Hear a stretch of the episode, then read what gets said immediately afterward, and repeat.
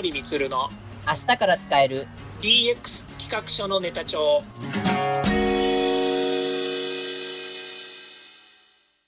こんにちは。サートプロの近森光です。こんにちは。アシスタントの堀内隆です。この番組は IoT、AI の教育事業の専門家近森光が DX デジタルトランスフォーメーションについて実際の事例を交えながら DX とは何か DX でどんな未来ができるかをご紹介いたします。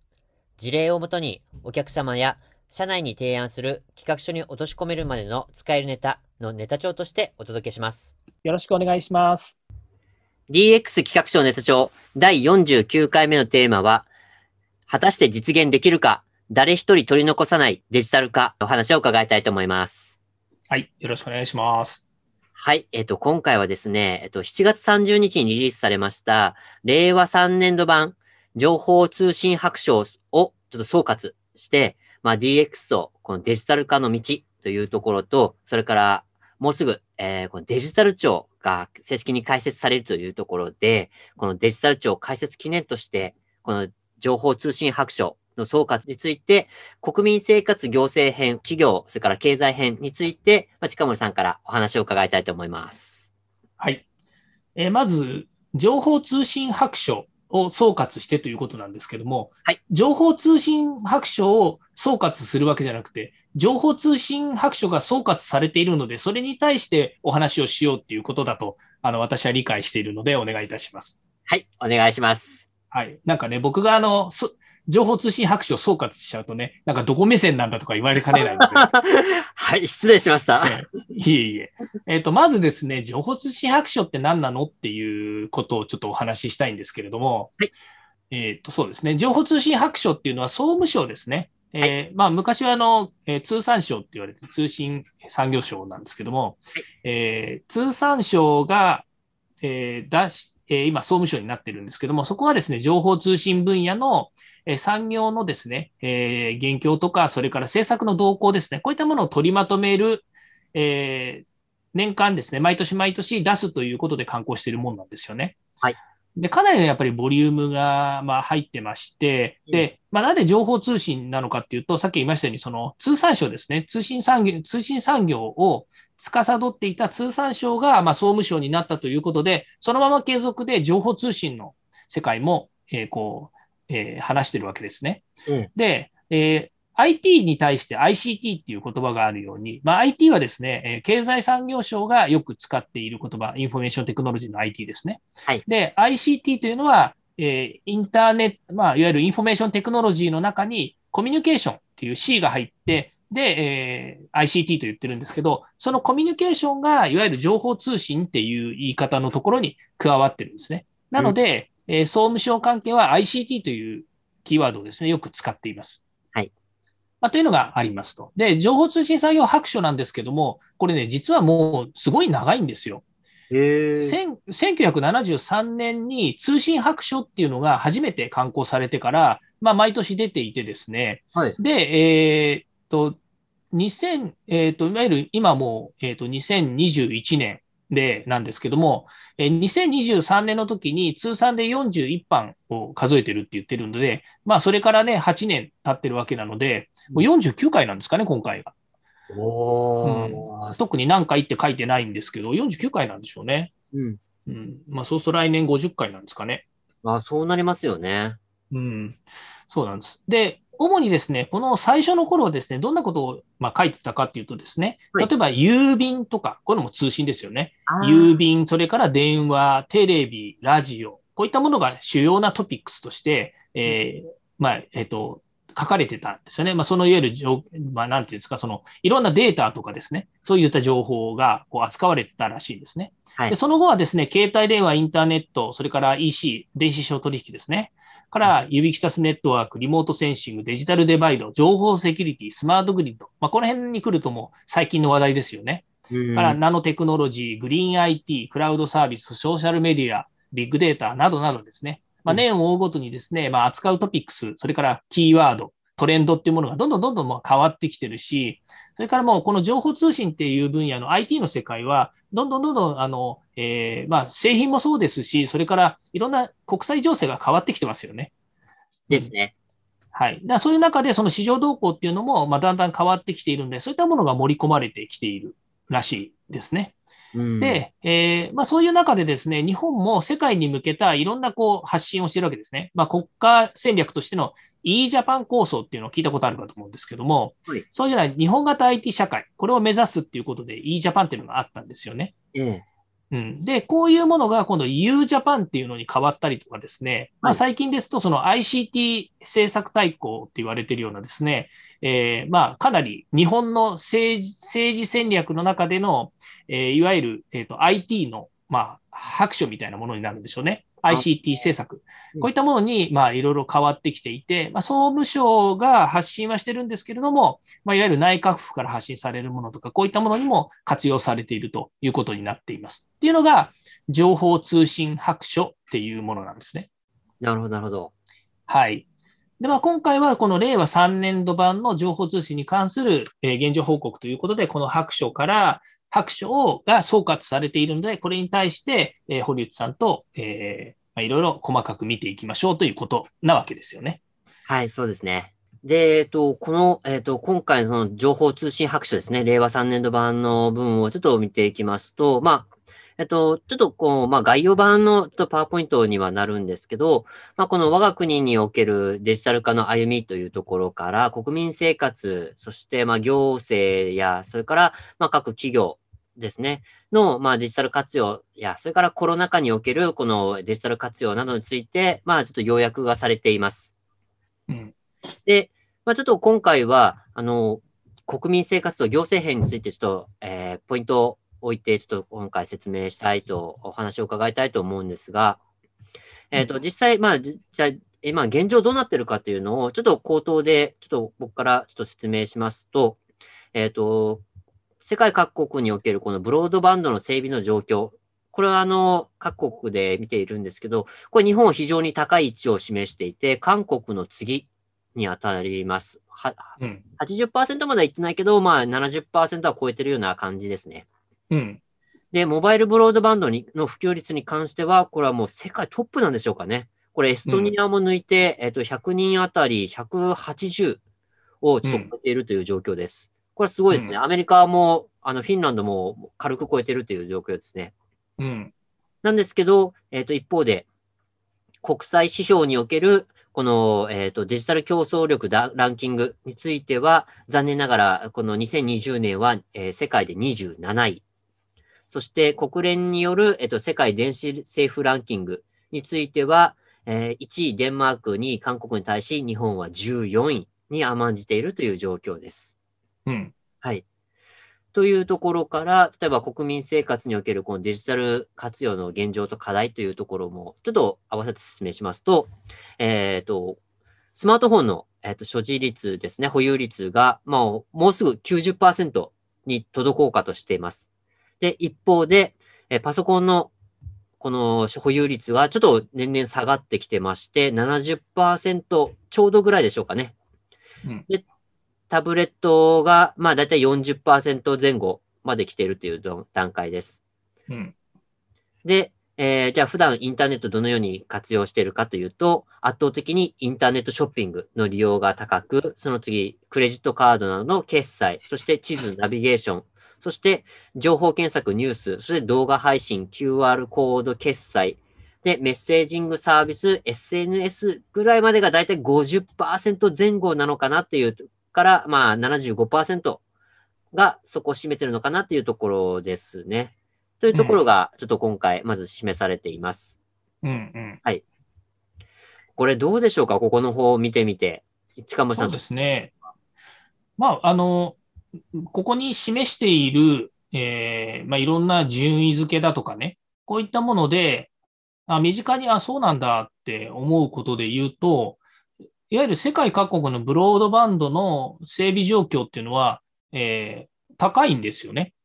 そうですね。韓国に次いで2位なわけですよね。うんうん。うん、で、まあ、僕の記憶がね、あの、ちょっと古いんであれなんですけど、韓国っていうのは、あの、ゲームがすごく盛んな国っていうことで、で、まあ、ある時期、その、ブロードバンドに関して言うとね、全国民、あの、みんながブロードバンドに、えー、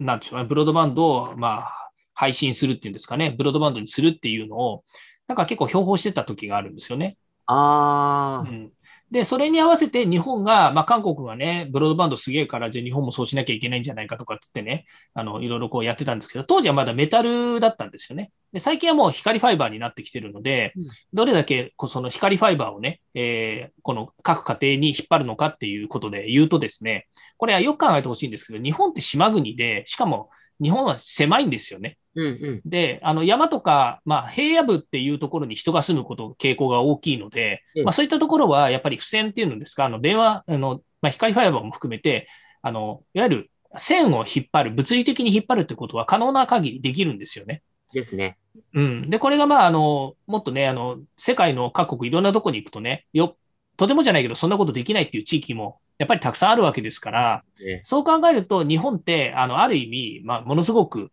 えー恵まれた環境なのかもしれないですよね。それはありますよね。うん。まあ、あとは、えっ、とね、あの、キャリアもたくさんありますよね。まあ、NTT だけではなくて、まあ、いろんな民主が参加して、えーやっているので、まあ、そういう意味ではキャリアもしっかりと競争を促しているので、えーこういった普及率になっているのかなと。それから、モバイルブロードバンド普及率っていうのが世界で1位ですね。うーん。まあ、当たり前に私は使ってるから、ね、1位、2位なんていちいち競う必要はないんだけれども、まあ、1位っていうのは嬉しいですよね。そうですね。まあ、オリンピックのね、オリンピック文脈のネタで言えば、金メダル取るっていうのは嬉しいことですよね。そうですね。はい。まあこのブロードバンド普及率っていうのも、まあ、最近ね、やっぱり日本ではこう 5G っていうのもね、どんどんこう登場してきてるっていうのもありますので、ええまあ、そういう意味で言うと、んこれモバイルブロードバンドっていうのは何なんでしょうね？5G もブロードバンドって言っていいんですかね？ああ、そうですよね。まあ、その類に入るんじゃないですかね。ちょっと、僕はそこまで調べてなくて申し訳ないんですけど。うん、まあ 5G っていうのはね、高速、大容量、多接続とかね、まあこういう言い方をしてね、よっぽどもう素晴らしいんだろうなっていうふうに思いますよね。はいなんで。かっていうとね、有線の光ファイバーがなくても、5G さえあればね、動画もサクサク見れますよってコマーシャルで言ってるぐらいですから、はい。じゃあメタル、メタル線って言わないや、その電話線いらねえじゃんっていう話になるわけですよね。うんうんうんうんうんうんうん。そう。って言いながらね、その、まあ話の文脈でいくとちょっとずれちゃうんで、先に行っちゃうんですけどね。まあ、あの、固定電話の普及率っていうのが年々下がってるんだけど、まだ70%ぐらいあるんですよね。ああ、そうですね。これみんなよく持ってるなと思うんですよね。今若い人電話線引かないってよく言ってますよね。まあそうですね。うん。だからこんだけ固定電話がまだ70%もあるってことは、えーまだまだ、まだまだで、まだまだありますよね。まあそうですね。まだまだあると思います、本当に。うん。で、このやっぱりこう、えっ、と、なんでしょうね、一時期、平成20、えー2018年ぐらいで一回下がって、65%ぐらいになってるんですよね。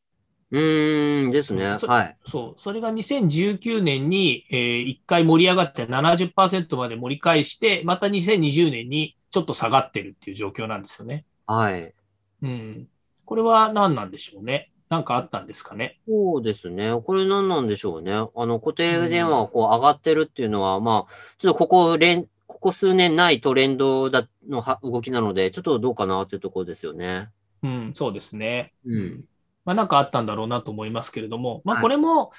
そうですね、その、まあ、光ファイバーケーブルとか光を引かなければいけない状況が何か生まれたんでしょうかね。例えば学校単位で、えーギガ、なんですか、ギガスクール構想とかっていう中にね、うんあの学校単位でやっぱりネット引かなきゃいけないとかっていうのがありましたよね。ああ、ありました。うん。まあ、それがちょうど2019年あたりだと思うので、そうなると、あまあ、一気に回線数が増えたのかな。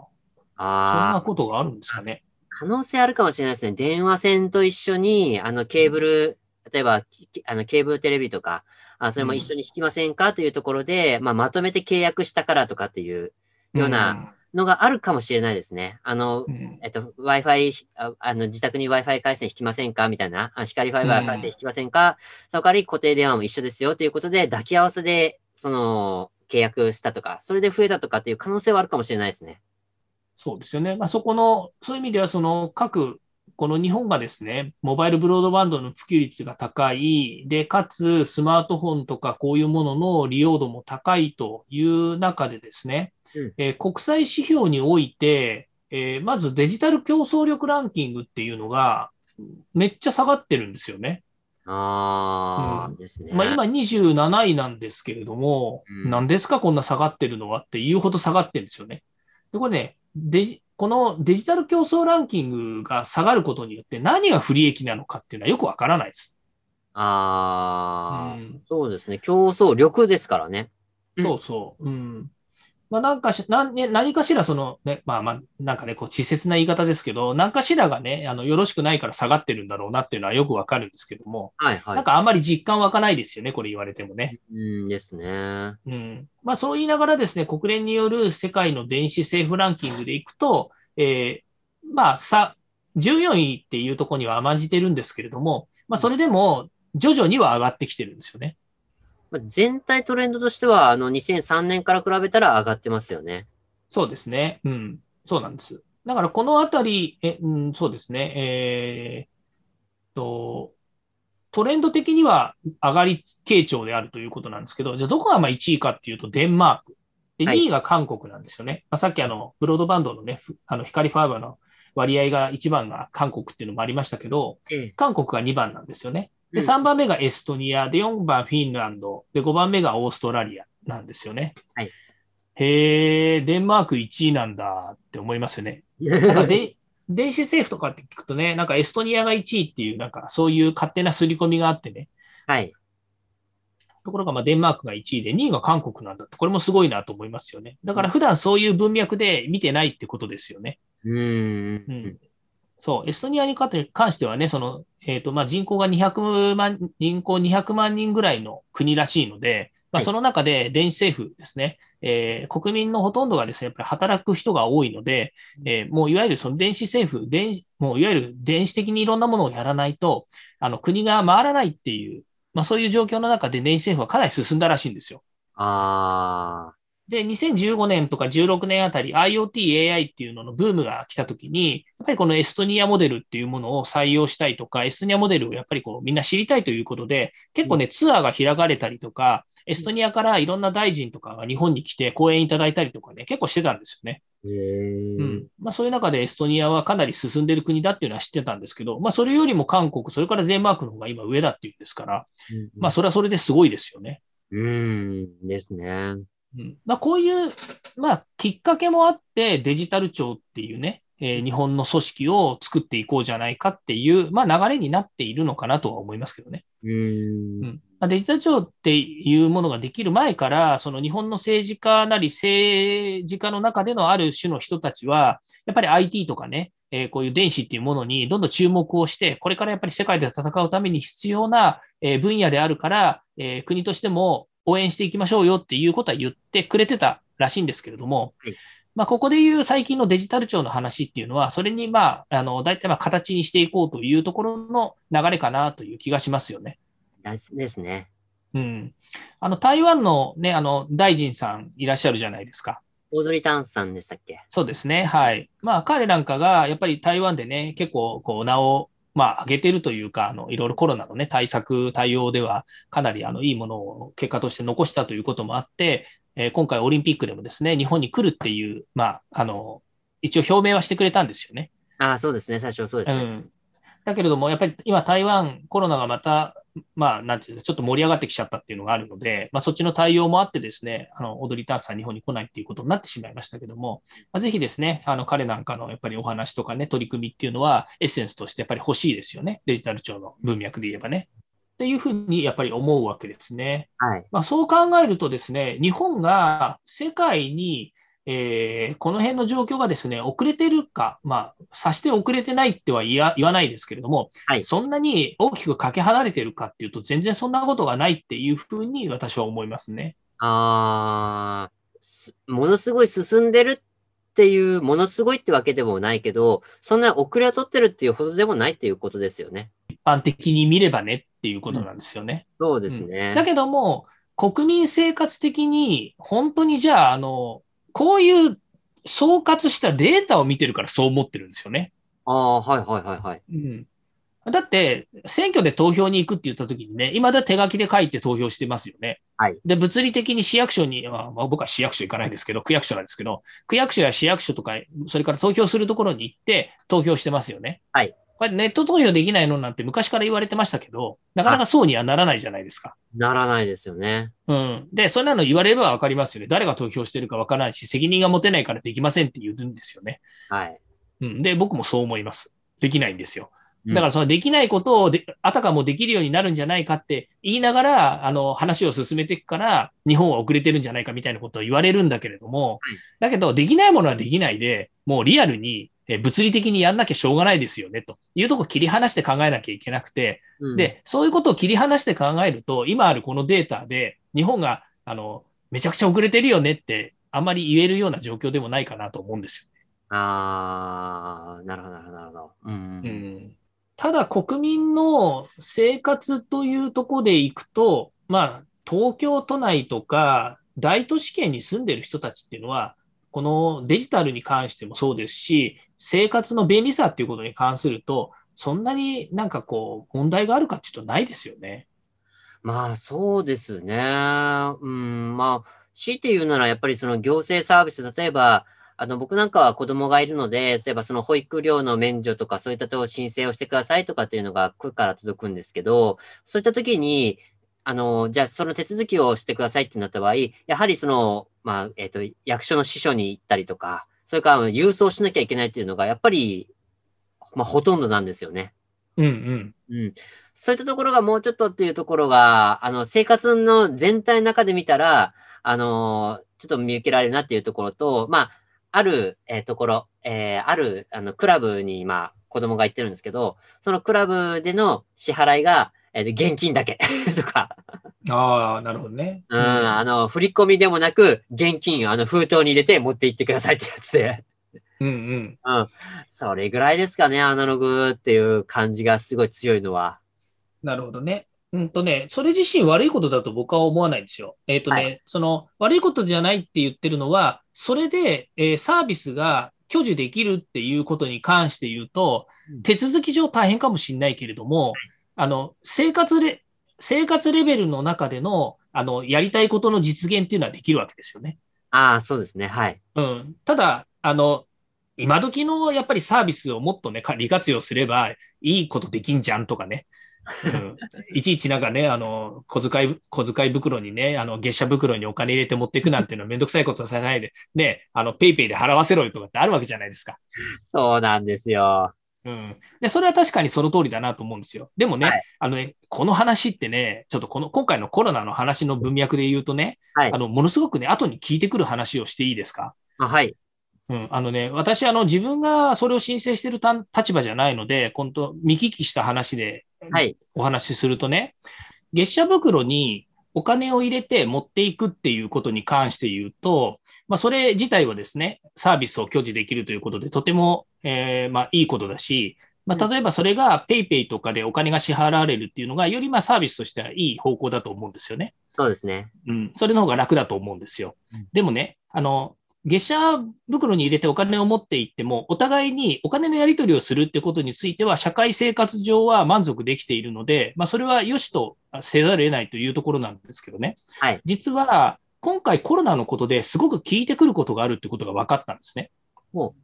うん。で、これはあの、私がね、自分で塾を運営してたりとか、自分がその、えーこのコロナに対してのね、申請をしたわけじゃないので、あの、これはもうき見聞きしたことでしか言えないことなんですけれども、はい実はその塾を経営している、もう塾を運営している人たちが、今回コロナで、えーまあ、いわゆる売り上げが下がったので、いわゆる一時金をもらおうとして申請をしたらしいんですよね。ええええええそしたらどういうことが起こったかっていうと、いわゆる月謝袋に毎月例えば5000円なら5000円って書いて、受け渡しをして、ハンコを押して、で、また次の時に5000円って書いて、お金を渡して、で、えー、ハンコを押してっていうふうにして返してっていう、その、いわゆるえ入金台帳、支払い台帳みたいなものっていうのは、その給料、えーごめんなさい、あの、月謝袋っていうのが、あの、エビデンスになってるんですよね。ああ、そうですね。はい。つまり、デジタルで何か、こう、お金をやり取りをした記憶があるかっていうとないんですよ。例えば、あの、 PayPay で支払いましたとか、えーサブスクリプションで自動的にお金が振り込まれますとか、銀行でお金を入れた、出しましたっていう、授受のものがエビデンスになるんだったら、この、えっ、と、し審査する方はすごく、あの、なんていうんですか、エビデンスが取りやすいっていうんですか？はい。あの、いわゆる証拠として認めやすいんですけれども、月謝袋でお金をやり取りしたっていうのは証拠として残んないらしいんですよ。残んないっていうのは信憑性がないらしいんですね。ええうん。でも本人たちは、そのいわゆる塾を経営している人たちが5000円なり1万円なりの月謝をもらったっていう履歴として、その、えっ、と、月謝袋があるんだから、普段の生活の中では、それがお互いのエビデンスなわけですよね。うん払った方ともらった方は、それをやっぱり流通させてるわけですよ。でも、今度逆に国からしてみると、それ、適当な名前で月謝を払った、受け取ったっていう売上台帳にせできるって可能性もあるわけですよね。ああ、そうですね。うん。だってそうですよね。えっ、と、例えばそれで月々5万円しか売り上げがない塾が、まあ極端なこと言うと、50万円の売り上げができる塾にするためには、その旧、いわゆる月謝袋を10倍にすればいいわけですよね。ですね。はい。うん。10, 10倍作ればいいわけですよ。うん適当に。うんうん。ハンコ買ってきてね、押せばいいとかっていろいろあるのかもしれないですけど、はいだからそれをすれば、便宜上っていうか、その申請上は、あの、まあ、架空売上として申請ができるわけですよね。うんうんうんうんうんうんだったら、例えば、その今回のコロナでの一時金の支給金をね、見てみたときにどういうことがあるかっていうと、去年の売上の何十パーセント下がっていることっていうのがあるわけですよ。あというと、去年の同じ月、例えば今が8月だったら、え去年の8月、100万円の売り上げがあったけど、えー50万円の売り上げしかなくなった。でうんも今、現状の、例えば塾さんが50万円の売り上げがあるっていうのは、今ある、その、えーなんだ、えっ、と、月謝袋を見れば50万円の売り上げがあるかどうかってそこでわかるじゃないですか。あ。はい。はい。だけど去年、いくらあったかっていうのがわかんないけども、とにかく半分になるようにするためには、去年の売り上げが50万だとしても、100万円分にしちゃえばいいわけですよね。うんうんうん。うん、で、そういう月謝袋を作ればいいわけですよ。はい。うん、っていうことで、エビデンスとして出したときに、えーそれを審査する機関ですよね。審査するところは、それを必ずしもエビデンス、証拠としてはうあの認められないってなったらしいんですね。ええで、それによって支払われる支給金がどんどんどんどん伸びちゃっていたりとかはい、また一部はその売上と言われている月謝袋を認めないっていうことで、売上がないんじゃないかっていうふうに問われてるっていうこともなんかあるらしいんですね。ええでこれをね、聞いたときに、なんだよ、だったらね、その、はよくわかんないですけど、ネットサービスとかね、いろいろさ最近あるじゃないですか。はい。いろんなね、お金の授受できるものとか、そういうものを使ってね、やっとけばよかったんじゃないのかなというふうに思うんだけれども、はい。それがいわゆるデジタルデバイドだったりとかう、んいわゆる個人個人、まあ、いわゆるおみ、いわゆるその個人っていうか、その、えっ、と、塾はね、塾単位なんですけれども、その塾がデジタル化してない、ね、いわゆる IT 化しなかった、ツケがそこに来ちゃってるっていうことに見えちゃうわけですよね。うん。うん。だからこれはね、あの、まあ、たまたまね、そういう、まあ今、話題を私はしましたけれども、こういうのがね、一時が万事でやっぱり出てくるんじゃないかなというふうに思うんですよ。えー、うん、でそう考えるとね、あの必ずしもそのデジタルを入れることが絶対いいとも言えない部分もあるかもしれないけど、やっぱりデジタルを入れてることによって、処理がスムーズになるとかね、証拠になるとかっていうことも、まあ、結果としてあるんだとすれば、これはもうこのデジタル化社会においては、そういったものをね、推進していくっていうことが、まあ、ある意味認められる上の一つじゃないかなっていうふうに思うんですよね。今回のテーマは来週の本編に続きます。来週の本編のオンエアもお楽しみに。では、そろそろエンディングの時間になりました。今回お話ししたことが社内社外問わず企画提案のネタになれば嬉しいですね毎日更新、近森光の DX 企画書ネタ帳は、ヒマラヤをはじめ、Spotify、Google、Apple 各種ポッドキャストおよび Amazon Music で配信しております。チェックしておきたいという方は、ぜひいいねやフォローお願いいたします。また、もう少し詳しく聞きたいという方は、Facebook で近森光で検索、または東京都代々木にあります株式会社サートプロのホームページまでお問い合わせお願いいたします。よろしくお願いします。それではまた来週。また来週。